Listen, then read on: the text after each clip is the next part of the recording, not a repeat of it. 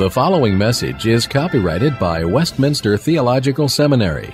Duplication, distribution, or other use of all or any part of this message is not permitted without prior written consent. Please direct your inquiries to communications at wts.edu. For all other information, please visit the main website at www.wts.edu.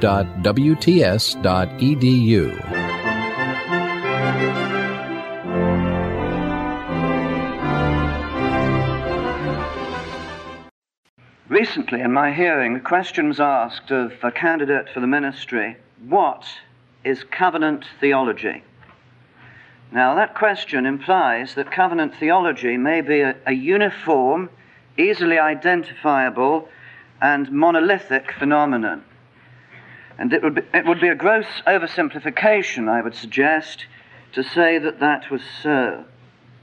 What I suspect that we shall find from this brief survey of the early stages of the development of covenant theology in the 16th century is, in fact, a diverse and a pluriform situation rather than the monolithic one implied by that question. Now, we're going to leave aside a consideration of the so called covenantal theology in late medieval nominalism for important reasons, I consider its connection with Reformed covenant theology to have been overstressed. And our study will commence with the first clear articulation of Protestant thought uh, on the covenant in Zwingli's 67 Articles of 1523, and will terminate with the developed statement of the double covenant framework in Robert Rollock's Treatise on Effectual Calling of 1597. Between Zwingli and Rollock, between 1523 and 1597, I would suggest, lies the crucial phase of development that underlines the statements of the 17th century, including those of the Westminster Assembly. Now, there are two clearly discernible principal stages in this development between Zwingli and Rollock, together with one short burst of intermediate thought which had and was to have profound significance for later ages. Now, the first stage, what I'm calling the response to Anabaptism, in which the stress throughout was on the one covenant of grace, the unity of the covenant of grace in all ages. And we'll begin by having a look at the man whom Heinrich Bullinger described as having given the concept of the covenant to Reformed theology. I refer, of course, to Zwingli. Now, Schrenk, writing back in 1923, argued that Zwingli took over the idea of the covenant from the Anabaptists. It was the Anabaptists who claimed to really introduce the concept into the forefront of thought. And Zwingli and others like him took the idea up and used it to defeat the Anabaptists at their own game. The Anabaptists, you'll be aware, uh, claimed, or, or shall I say, stressed the elements of discontinuity between Old and New Testaments. And they argued that because, in their view, the New Testament was radically distinct from the Old, Therefore, infants in the New Covenant age were not to receive the sacrament which they had done in the Old Testament. And Schrenk argued the Reformed took this concept up, turned it on its head in order to defeat the Anabaptists, who were the real originators of covenant thought. However, although this thesis has been widely accepted since, there have been voices raised against it. In particular, Westminster graduate Jack Cottrell, in his Princeton doctorate, Covenant and Baptism in the Theology of Huldrych Zwingli, pointed out that Zwingli's treatment of the covenant antedated the Anabaptist controversy. He began to talk about the covenant as early as July 1523 in the 67 Articles, whereas it wasn't until the end of the following year, 1524, that he began to enter polemics against the Anabaptists. And indeed, he didn't use the covenant argument in defense of infant baptism against the Anabaptists until February 1526 in his reply to Hubmaier. In short, Cottrell argues that Zwingli's covenant writing antedated the Anabaptist controversy rather than being a response to it. And this is borne out by Bullinger's own statement that it was Zwingli who gave the concept to the church after so many centuries of neglect. Now, Zwingli didn't arrive at his understanding of the covenant overnight. There was development, there was progress in his thinking. Initially, in the 67 Articles, he started off by stressing the covenant promise, the promise of God given in Christ's death. The covenant, he said, was founded by the death of Christ. Christ is the pledge of God's grace, an insistent theme in his later writings. It was a testamentary view of the covenant. The idea that through Christ's death an inheritance has been bestowed and promises have been fulfilled. It was a unilateral view of the covenant, the emphasis being upon God's initiative and grace. But there was no notion at this stage of covenant unity. Rather, the emphasis was on the elements of discontinuity. For mark you, Zwingli was not arguing against the Anabaptists so much as against Rome in the 67 Articles.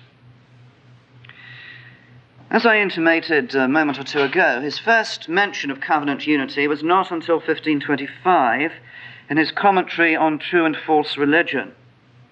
The New Testament, he argued, projects itself back into the Old Testament in, in the form of promise. Now, that's quite an important statement because it indicates that Zwingli's main basis for covenant unity was the history of salvation. It was a redemptive historical rather than abstract and abstract unity.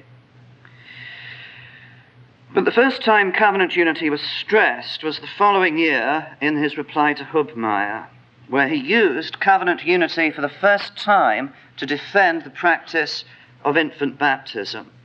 There is one covenant, he maintained, in all ages. We, he said, are in the line of continuity with the Abrahamic covenant renewed and ratified by Christ. And the following year, in his refutation of Anabaptist tricks, Zwingli went on to argue that because there is but one and the same covenant in all ages, therefore infants are to be baptized. Now, this was to become a dominant theme in his later thought. The covenant, as I indicated, is eternal finds its unity not in the abstract eternal, but in the historical work of Christ, God incarnate, who is the focus of the promise and the basis of its fulfillment. Redemptive history, therefore, lies at the bottom the, as the basis of covenant unity. The covenant we are in, Zwingli argues, is the same as that made after the fall with Adam, the same as that which was renewed through, with Noah, with Abraham, and with David. There is but one church, one faith, and one covenant. Sinai he, reg- he regards as temporary rather than eternal. The Mosaic covenant is therefore distinguished from the Abrahamic covenant and the new covenant. The new covenant stands in unbroken continuity with the Abrahamic covenant and is unilateral, is unconditional, and is permanent. Whereas the Mosaic is conditional and temporary. Now, Zwingli had as well probably the most thoroughgoing doctrine of election of any of the reformers. It was central in his theology. In fact, in his famous sermon, De Providentia Dei, in, of 1530, predestination is brought into close conjunction with providence after the manner of Aquinas. So there's an emphasis throughout his writings on the work of God, God's plan, God's purpose at work in God's covenant. But Christology is not eclipsed either. In fact, the well known Zwingli scholar Gottfried Locher wrote a book once, back in the 50s, I think it was, Zwingli's Theology in the Light of His Christology. Christ's blood confirms the Abrahamic covenant. Christ's blood founds the new covenant. Indeed, election itself is discussed in the context of who Christ is and what he has done. Election, Christology, and covenant are welded together in an organic and vital unity. Hence, the covenant is testamental. Hence, Christ's death is the pledge, is the guarantee that the promise has been obtained and bestowed. And of course, this is made clear to us in the sacrament of the Lord's Supper. So much for Zwingli. What about his successor, Bullinger?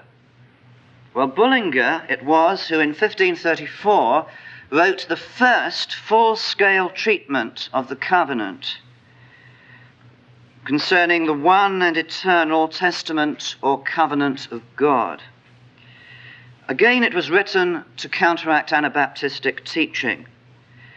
Now, most scholars have thought that Bullinger has simply reproduced Zwingli's ideas. Nothing much original with him, they say. More as an administrator, a consolidator, rather than an innovator. But in fact, this is not quite fair to Bullinger, as we shall see. His views are quite distinct. For a start, he regards the covenant as a pact, as a conditional, mutual, bilateral agreement. A departure, of course, from Zwingli. Conditions, he maintains, are placed on both parties in the pact of friendship. Yes, yes, the covenant is established out of grace, but the pattern throughout is one of mutuality.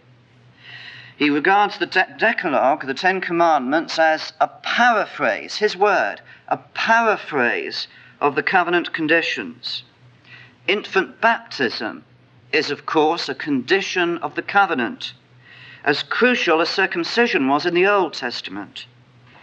Consequently, the Anabaptists are neglecting the condition of the covenant. However, if we obey the conditions, faith and obedience, which includes infant baptism, then we may expect to receive God's promise. Yes, it's true, Christ has fulfilled the covenant, but remember, the promise of God is only part of the covenant. The covenant is defined as a compound of promise and obligation, and the promise itself is conditional, dependent for its bestowal on the fulfillment of the conditions on our part. Now, later in his career, 1549 to 51, Bullinger preached a series of sermons which became known and were published as his Decades. Here, the covenant was considered as part of the law. It was conditional and bilateral. The accent is on our obligations to meet the conditions which God lays down. He describes the covenant as a league, as a confederacy. The Mosaic covenant is, in fact, in basic unity and continuity with the Abrahamic and New covenants, he teaches. The bilateral nature of the covenant at Sinai is part of the very structure of the one covenant of grace. So, the covenant of grace has two parts. Firstly, what God promises to his confederates, and secondly, what man must do. It's a mutual pact, a confederation. Now, in parallel with this idea, Bullinger discusses the law before he goes on to discuss grace. And similarly, the preaching of the law precedes the preaching of the gospel. So there's an incipient preparationist order in line with Bullinger's subsuming of covenant under the heading of law. In connection with that, it's significant to note that before 1549, which was when Zurich and Geneva reached an accord on the sacraments, the consensus Tigurinus. Before that date, election is conspicuous in Bullinger's theology by its absence. Bullinger has little or nothing to say about predestination or about election. Now, combined with his view of the covenant as a bilateral pact with mutual conditions imposed, Bullinger significantly has nothing to say at this stage about assurance. Okay, then. Was Bullinger simply a rubber stamp of Zwingli? Evidently not. With Zwingli, election lies at the heart of his theology. With Bullinger, it's hardly there at all. With Zwingli, the Abrahamic covenant is in basic discontinuity from the Mosaic covenant. Or should I put it the other way round? Sinai is distanced from the one covenant of grace. With Bullinger, the Mosaic covenant is in basic continuity with the Abrahamic and New Covenants. And with Zwingli, the covenant is seen as unilateral, as testamentary, as fulfilled in Christ's death and resurrection, and as basically unconditional. Yes, Zwingli does talk about conditions, but the conditions of the covenant are basically all promises which God makes. Bullinger, on the other hand, has a bilateral view of the covenant, a conditional formulation. Now, Bullinger's views were mirrored in other writers at the time. Tyndale, for example, another English exile, writing in 1534 on prologue to the Gospel of Matthew and his prologue to the book of Genesis, in both instances, writes of the covenant in very crude, I may say, even clumsily conditional terms. God offers mercy on the condition that we mend our living. Here's a direct quotation God has made a covenant with us to be merciful to us if we will be merciful to one another. Our part in the covenant is to obey God's law in imitation of Christ. If we keep all his laws, he says, after the example of Christ, then God has bound himself to us to keep and make good all the mercies promised in Christ. And he even goes so far as to say that when we hear God's will and do not do it, then God withdraws his promise. Now, Tyndale, one would imagine, would hardly want wished to have undermined the gratuitous character of redemption. His stress, of course, in many of his writings, is on justification by faith alone. But here is a very clumsy and crude view of the covenant a threat, perhaps, to the gratuitous character of redemption. Now, there are others in this early, early stage who adopted similar ideas. I haven't really time to list them all. Wolfgang Capito was one. He worked in Stras- Martin Butzer's Strasbourg and wrote as early as 1528 a commentary on Hosea in which he regarded the covenant again in bilateral terms, two parties conditions and terms laid down for acceptance. Capito had been trained in nominalism, a pupil of Geiler von Kaisersberg, who in turn had been a, a disciple of the famous late medieval nominalist Gabriel Biel. And Capito, according to his recent biographer James M. Kittelson, was a rigorous predestinarian he combined a rigorous doctrine of predestination with a very bilateral view of the covenant, defined as law. This commentary, as I say, was published in 1528. And at the same time, we'll see this in a moment, Wolfgang Musculus was in Strasbourg as Butzer's secretary. And inevitably reading this volume, he himself would be influenced by some of its teaching. Now, to summarize the early stage of covenant theology, I've only sketched a very broad, general terms, the main features. First, earliest, the earliest Reformed covenant theology was largely, though not exclusively, occasioned but not initiated by the Anabaptist denial of infant baptism through stressing elements of discontinuity between Old and New Testaments. Largely, not exclusively, because as we saw, Zwingli began his treatment of the covenant before the controversy arose. It was occasioned not initiated. Secondly, the stress throughout is on the unity of the covenant of grace in all ages, in opposition to the Anabaptists. Therefore, it is maintained, infants in the New Testament are to receive the sacrament as in the Old. The focal point of this unity is not abstract, but is redemptive historical. In Bullinger, in Zwingli, in Lampard, in others. His death and resurrection, death and resurrection of Christ, lie central as the unifying feature of the covenant. Third, there is no reference, no reference at this time to a covenant before the fall. There is only one covenant, it is maintained, the covenant of grace, post lapsarian. Fourth, the covenant is closely related to the sacraments, especially, of course, baptism, but also to the Lord's Supper as well. And fifthly, thought on the covenant is not monolithic. We've seen the radical distinction between Zwingli and Bullinger. Both had followers. I haven't said anything about Calvin, but I would put Calvin into the same category with Butzer as Zwingli. True, there, are there is talk in his sermons on Deuteronomy of the covenant as conditional. But I believe that that has to be seen in the light of his clear distinction in his institutes between legal and evangelical promises. A legal promise, he says, is a promise God gives on condition of something within us. An evangelical promise is a promise made without condition, which God has bound himself to perform and to fulfill. And the sermons on Deuteronomy are, of course, expounding a predominance of legal rather than evangelical promises. And they are, in, in, second place, sermons in which Calvin is concerned to impress ethical obligations upon his hearers.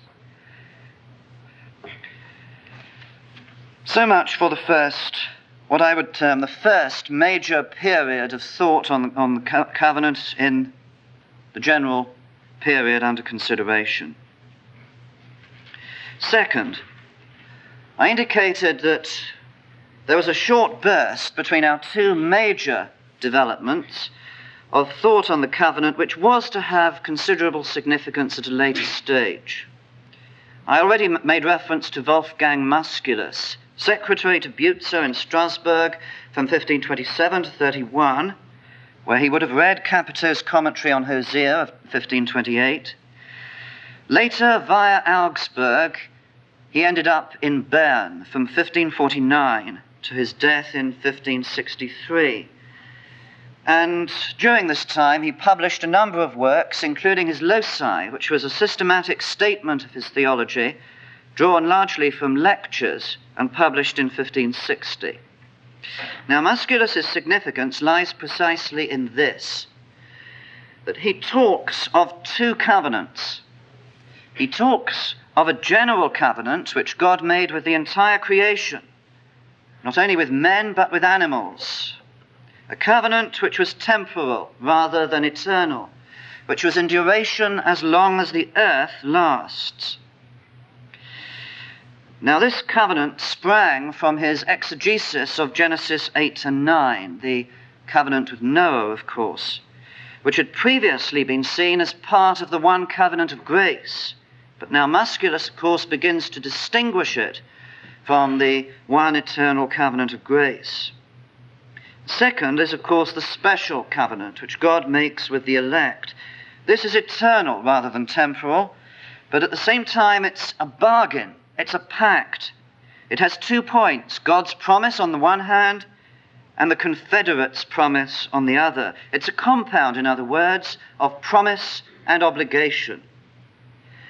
And because the covenant is conditional, assurance of salvation is to be derived from marks of election, from sanctification, through self examination. Because, of course, we can't be sure of our salvation until we are certain that we have fulfilled the conditions which God requires of us. Consequently, we have to examine ourselves to understand whether those conditions have been met within us. And it's here that Musculus makes virtually his entire weight in his doctrine of assurance. Then there's John Knox. Knox stresses the unity of the covenant to such an extent that all, virtually all diversity between old and new is eclipsed. So much so that the events of the Old Testament are directly paralleled by events now. The Gentiles now are bound to the same terms as ancient Israel. In other words, banish idolatry from the land. Indeed, England in the 1550s is to be identified in principial terms with Israel under Moses. The historical Christocentric character of Revelation is, of course, blurred by this. Now, why did Knox go to such an extreme? Well, of course, he had a very real political motivation for doing so. Motivation against the Queens Mary and Elizabeth in England and the Regent Mary in Scotland. And two, there was a background in, in, in, in Scottish history of what was known as banding or bonding, where local dignitaries would form mutual associations for self protection in the absence of strong central control. And Knox himself formed such a band or bond uh, for, with several other noblemen in 1556 for protection, 1556, sometime in the 1550s, for protection against the Regent Mary. In 1554, then, with this strong political motivation, he claims that only the magistrate has the right to overthrow idolatrous rulers, similar to Calvin's idea that the lesser magistrates have a right to overthrow tyrants.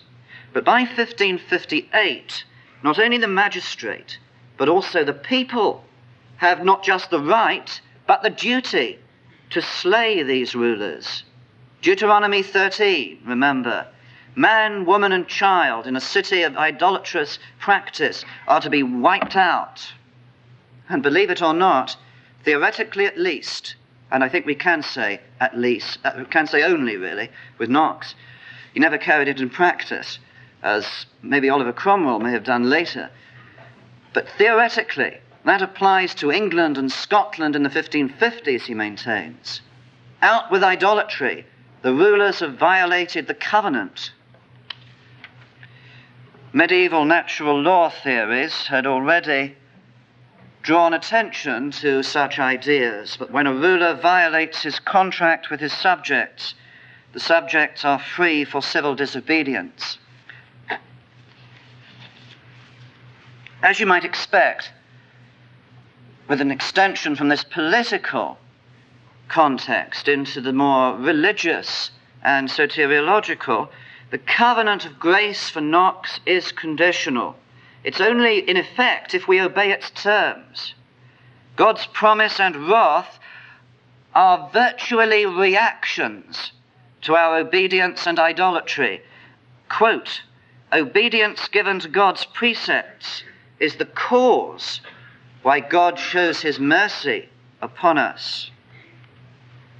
Now, of course, Knox's ideas were to have momentous consequences.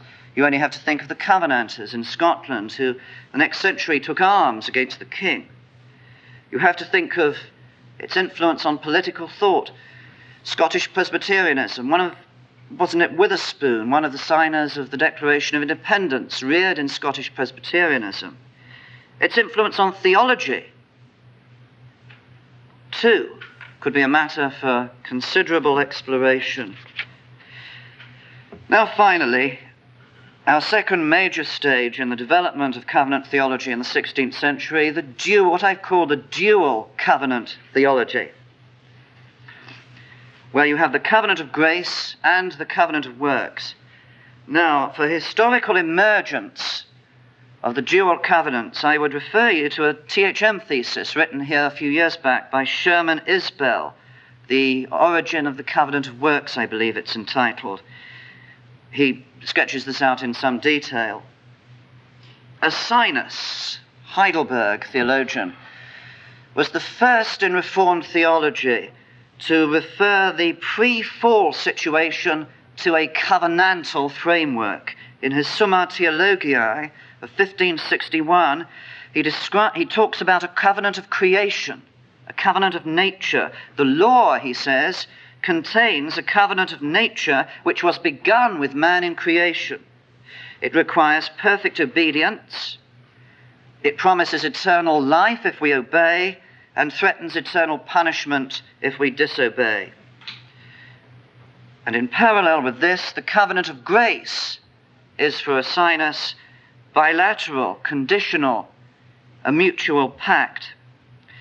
His Heidelberg, his Heidelberg colleague, Caspar Olevian, in the second edition of his commentary on Romans of 1584, commenting on the passage in chapter 5 on Adam and the sin in Adam, says that if anyone wishes to explain this as a pact, I will not disagree. So evidently there were people around in 1584 who were thinking of the creation situation as a covenant Olevian was not prepared at that stage outrightly to do so, but he did not disagree with them. His Heidelberg, his Heidelberg colleague, Caspar Olevian, in the second edition of his commentary on Romans of 1584, commenting on the passage in chapter 5 on Adam and the sin in Adam, says that if anyone wishes to explain this as a pact, I will not disagree. So evidently there were people around in 1584 who were thinking of the creation situation as a covenant. Olevian was not prepared at that stage outrightly to do so, but he did not disagree with them. But the following year, 1585, he did describe it in such terms in his work concerning the substance of the, of the free covenant between God and the elect. Israel, he says, was bound to perfect obedience because of creation and because of covenant. The covenant of creation, he says, was overturned by Satan. He describes it as the first covenant, the covenant of creation.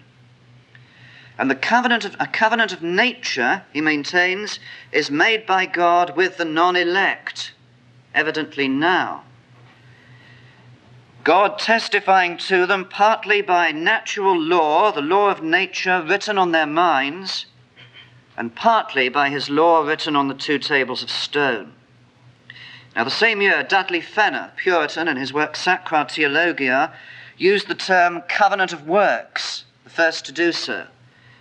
The German Johannes Piscator, 1589, followed suit.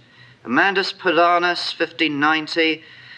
Uh, Junius Dutch theologian in 1594, his Dutch colleague Gomarus, later to be a hostile opponent of Arminius, same year.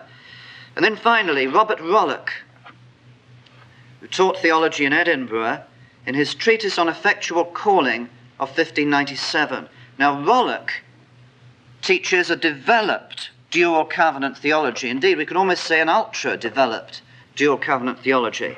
Let me summarize it. First, he says the whole Word of God is to be described and to be defined in terms of covenant. God says nothing to us apart from covenant. Now, what is a covenant? A covenant, he maintains, is a promise under a condition. And that applies right across the board, as we shall see. The covenant is twofold the covenant of works and the covenant of grace. The covenant of works. Well, he says it's founded in the nature of man, created holy and pure, righteous and upright, blameless, and in the law of God, which was given to him directly by God. Adam, he maintains, was promised eternal life on condition of good works. Good works which came from his own natural strength, not from faith in Christ. In fact, the ground of the covenant of works is not Christ, nor the grace of God, but the nature of man. Man as he is endowed with the knowledge of the law. Now, this covenant of works was repeated with Israel at Sinai. There's an identity between the covenant with Adam and the covenant with Israel. And all men today are liable to one or other of these two covenants. Outside Christ, all men are liable to the covenant of works. But when freed from the covenant of works, they are not to be lawless or libertine, but forthwith they are admitted to the covenant of grace. In other words, the covenant of grace is virtually a new law. Freed from the covenant of works, we do not become lawless or libertine, but we are admitted to the covenant of grace. And in parallel with this, the preaching of the covenant of works precedes the preaching of the covenant of grace. Rollock lays down a definite order. Firstly, you preach the covenant of works. Second, there's sorrow for sin. Thirdly, when sorrow for sin is evident, mark that, when sorrow for sin is evident, then you preach the covenant of grace. So you don't preach the covenant of grace until there's an evidence of sorrow for sin effected by the preaching of the law in the covenant of works. It's preparationism. Now, Christ, as man, was under the covenant of works. He obeyed the law for us, he suffered its curse on our behalf. He fulfilled the covenant of works condition precisely because he was a man and precisely because he lived for us. So there's a direct connection then between covenant of works and the atonement, covenant of works and the work of Christ. And then the covenant of grace is, of course, a conditional promise in terms of his, in, in line with his generic description of covenant, a promise under a certain condition. It is bilateral. It is contractual because there are promises given on condition. There are certain terms laid down which, if we obey, we'll receive the stipulated promise. It's a pact, it's a bilateral, it's a contract. Now, apart from people like Olevian, also perhaps Polanus, all these exponents of the covenant of the dual covenant theology see the covenant of grace in such terms. Now, covenant of works, of course, increasingly swept the board after 1600, but there were still, still some who held to only one covenant. Now, for a theological analysis of this development.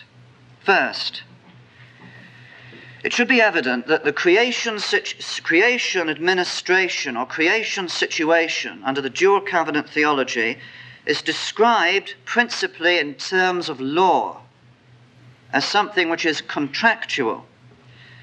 And this creates a presumptive expectation that the covenant of grace should be described in such terms too, as a conditional promise, terms laid down, promises given under, under certain conditions. As I already indicated, in general, this forced assurance to be based upon sanctification and, the, and ultimately upon the perception of subjective inner attitudes. Because we couldn't, if the, if the promise is conditional, how can you and I have assurance until we're certain that we have fulfilled the terms? That there is sanctification within us, that there is love, hope, and faith and so on present. The development, then, I would suggest, opened the door for pietism, for subjectivism, and for legalism, and in short, for a tendency to undermine assurance. It's significant in this regard that there was a man very soon after Rollock wrote, trained in Geneva by none other than Theodore Beza, who set about reordering the decrees, placing grace before election, so that God elects those whom he foresees will believe and persevere. And this man, in reordering the decrees, adopted a view of the covenant which was thoroughly conditional. The promise is given on condition of our faith and perseverance. His name? Arminius. Moreover, earlier there was one covenant, as we saw, the covenant of grace, essentially the same in substance in all ages. Now, There's a first covenant, the covenant of works, which consequently qualifies and controls the covenant of grace. If the first is a contract, the second tends to be described as a contract and bilateral. And therefore, the covenant of grace is in danger of becoming a subset of the covenant of works. In short, again, there's a change in the general cast of thought on the covenant from the redemptive historical of the, of the 1520s and 30s to the legal and the contractual. There's a change, too, from the, from the objective and the theocentric to the subjective and the anthropocentric. A change of interest from the historia salutis to the ordo salutis, from the accomplishment of salvation to its application and appropriation within us. Now, why did all this occur? Well, in the first place, the reformers and took over ideas of natural law from the medieval scholastics and ultimately from Roman law. The law of nature, they claimed, was implanted by God in man at creation. Zwingli talks about it. All the reformers, to a greater or lesser extent, do. And this natural law is identified with the Decalogue and, of course, is still relevant now. Zwingli describes law as the eternal will of God, so that the unity of grace in all ages is paralleled by the unity of law in all ages. And of all reformers, Melanchthon, heavily influenced by Cicero, gave natural law a firm position in Protestantism. Now, we mentioned Ursinus a few minutes ago as the first to talk about the creation situation as being covenantal. And Ursinus, of course, had been a disciple of Melanchthon.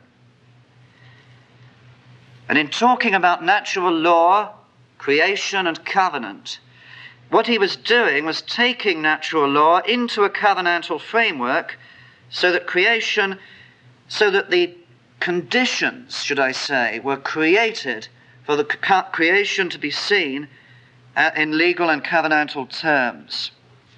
Factors present then in Reformed theology in the start helped towards this development, plus the idea of natural law taken from Roman law via medieval scholasticism. In the second place, I would suggest too that there was a coalescence with the methodology of Peter Ramus.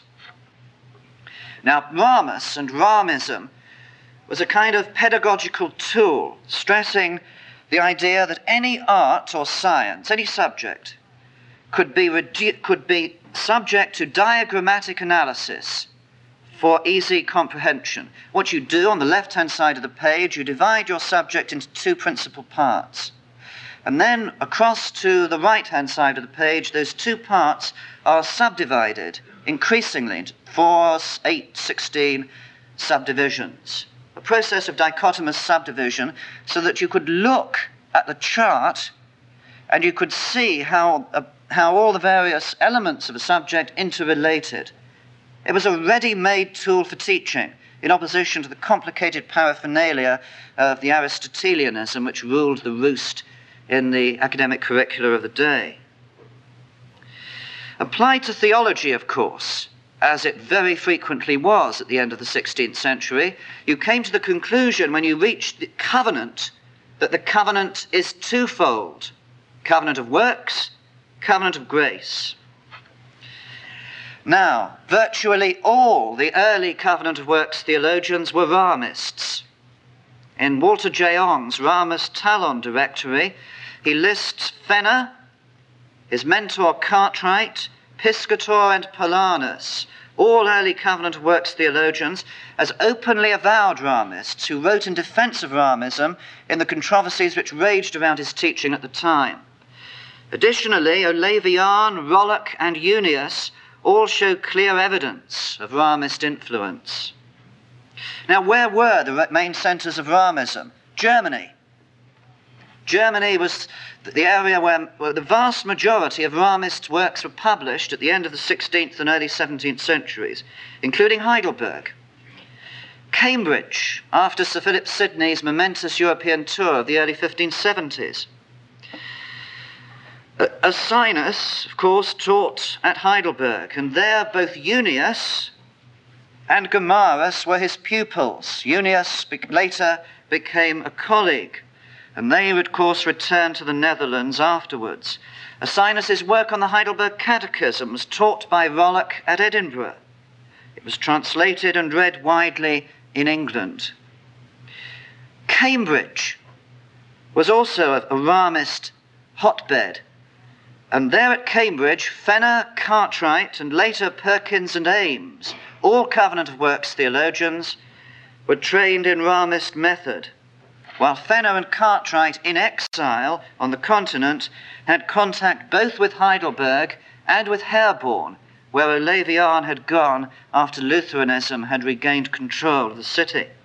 Now, I'm not suggesting that there's causality I'm not suggesting that Ramist, method, methodology caused the development of the covenant of works, but only that there was a confluence, a coalescence. Ramism provided the impetus which triggered the development of an idea which may have come sooner or later in any case. Lastly, in the last few minutes, some concluding observations. Historically, what is covenant theology? That was the question I mentioned at the beginning. As we've seen, it was not in the 16th century a monolithic phenomenon. There was both historical development and theological diversity. In fact, some leading theologians chose to ignore the, virtually ignore the covenant altogether. You don't find much about the covenant, for example, in Beza. Most virtually all, could not be termed covenant theologians in the sense that they used the covenant to structure and control their theology. Only perhaps Bullinger, Olevian, and certainly Rollock might come into this category, I would suggest. Up to 1597, then, Reformed theology and covenant theology are not identical. Now for some theological comment. John Murray, Professor John Murray, called for the recasting of covenant theology. As you know, he was critical of the terminology covenant of works on the grounds that it obscures the grace present in the creation order. He argues strongly against the notion of meritorious works, which, of course, at least is the underlying implication of the promise of reward to Adam mentioned by Rollock for works done in natural strength apart from Christ. He's also critical, too, of some developments. The idea, for instance, that the covenant of works was repeated at Sinai. And of course, we may add that that idea has the corollary that all men are under the covenant of works now, and if so, that we tend to follow the preparationist order which we outlined a few minutes ago. Moreover, I would suggest here that there are, there are dangers in talking of conditions. God promises A, B, and C if we do X, Y, and Z. The, the danger is the undermining of the gratuitous character of redemption. There is a danger that attention will be diverted from the finished work of Christ and in, to the encouragement of introspection and pietism, to a situation where we worship godliness more than God, to a concentration on the ordo salutis at the expense of the historia salutis, on the subjective and anthropocentric at the expense of the objective and theocentric. And it's important to remember here that the Westminster Assembly only talks of conditions in isolated reference. I think the Westminster Larger Catechism, question 32. But by and large, the documents steer clear of this kind of talk which had been very prevalent. Now, you're of course aware that there have been attacks on the covenant of works from neo Orthodox circles. Barth, Berkouwer, Holmes Rolston III, in his book John Calvin versus the Westminster Confession, the title shows that some simply want to throw the Westminster Confession out of the window. But you'll often meet the argument grace is prior to law. Not law prior to grace, grace prior to law. But this, I would suggest, can be a threat to the atonement as a satisfaction of divine justice. The great merit of the covenant of works formulation was that the work of Christ was integrated with creation, that Christ obeys the broken law, he suffers its curse for us. We should be on guard, therefore, against attempts to empty the significance of the atonement. There is danger of traveling down blind alleys on both sides. Both, then, may represent false abstractions. Tertullian argued that Marcion's principal work was to separate law and gospel. Law and grace, I would suggest, are entirely compatible in their own place, not com- as competitive, but as complementary. The question of priority, I would suggest, is a blind alley. Grace is constitutive of our relationship with God and law regulative. There is only one way of salvation at all times and in all places, brought into a relationship by, with God by grace and sustained in that relationship by grace. Our relationship with Him is regulated by law. Having said to Abraham, I am your shield your reward shall be very great. God goes on to say, Walk before me and be blameless. Or in the words of Exodus 20, I am the Lord your God who brought you out of the land of Egypt, out of the house of bondage, a relationship begun, established, and maintained by grace. And then you shall have no other gods before me. Thank you very much.